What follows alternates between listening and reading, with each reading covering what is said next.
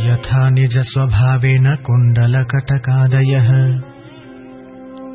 सुवर्णत्वेन तिष्ठन्ति तथाहम् ब्रह्म शाश्वतम् स्वयं तथाविधो भूत्वा स्थातव्यम् यत्र कुत्रचित्।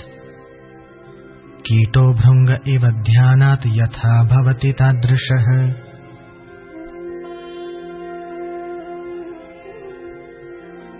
गुरुर्ध्यानेनैव नित्यम्। देहि ब्रह्ममयो भवेत् स्थितश्च यत्र कुत्रापि मुक्तोऽसौ नात्र संशयः। ज्ञानम् वैराग्यमैश्वर्यम् यशः श्रीसमुदारतम् षड्गुणैश्वर्ययुक्तो हि भगवान् श्रीगुरुः प्रिये। गुरुर्शिवो गुरुर्देवो गुरुर्बन्धो शरीरिणाम् गुरुरात्मा गुरुर्जीवो गुरुरन्यन्न विद्यते। एकाकी निःस्पृहः शान्तः चिन्तासूयादिवर्जितः बाल्यभावेन यो भाति ब्रह्मज्ञानी स उच्यते। न सुखम् वेदशास्त्रेषु न सुखम् मन्त्रयन्त्रके। गुरुः प्रसादादन्यत्र सुखम् नास्ति महीतले चार्वाकवैष्णवमते सुखम् प्राभाकरेण हि गुरुः पादान्दिके यद्वत् सुखम् वेदान्तसम्मतम्।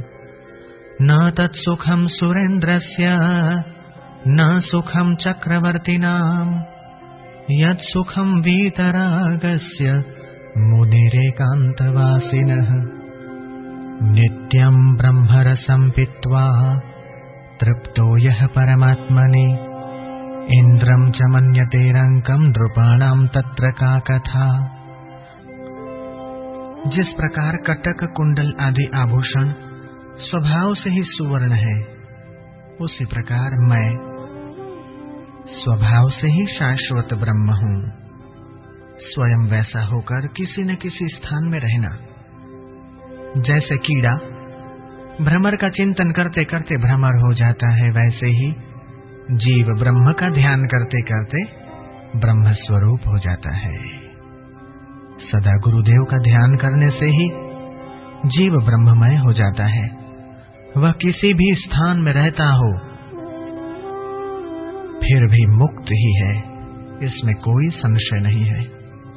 हे प्रिय, भगवत स्वरूप श्री गुरुदेव, ज्ञान, वैराग्य, ऐश्वर्य, यश लक्ष्मी और मधुर वाणी ये छह गुण रूप ऐश्वर्य से संपन्न होते हैं। मनुष्यों के लिए गुरु ही शिव हैं, गुरु ही देव हैं, गुरु ही बांधव हैं, गुरु ही आत्मा है और गुरु ही जीव हैं। सचमुच गुरु के सिवा अन्य कुछ भी नहीं है।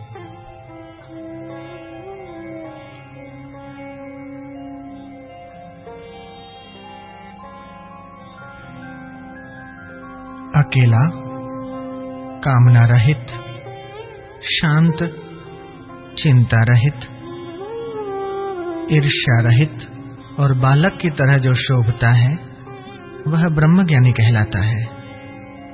वेदों और शास्त्रों में सुख नहीं है, मंत्र और यंत्र में सुख नहीं है।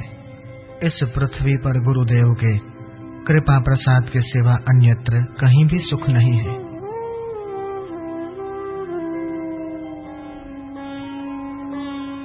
गुरुदेव के श्री चरणों में जो वेदांत निर्दिष्ट सुख है, वह सुख न चारवाक मत में, न वैष्णव मत में, और न प्रभाकर मत में ही है।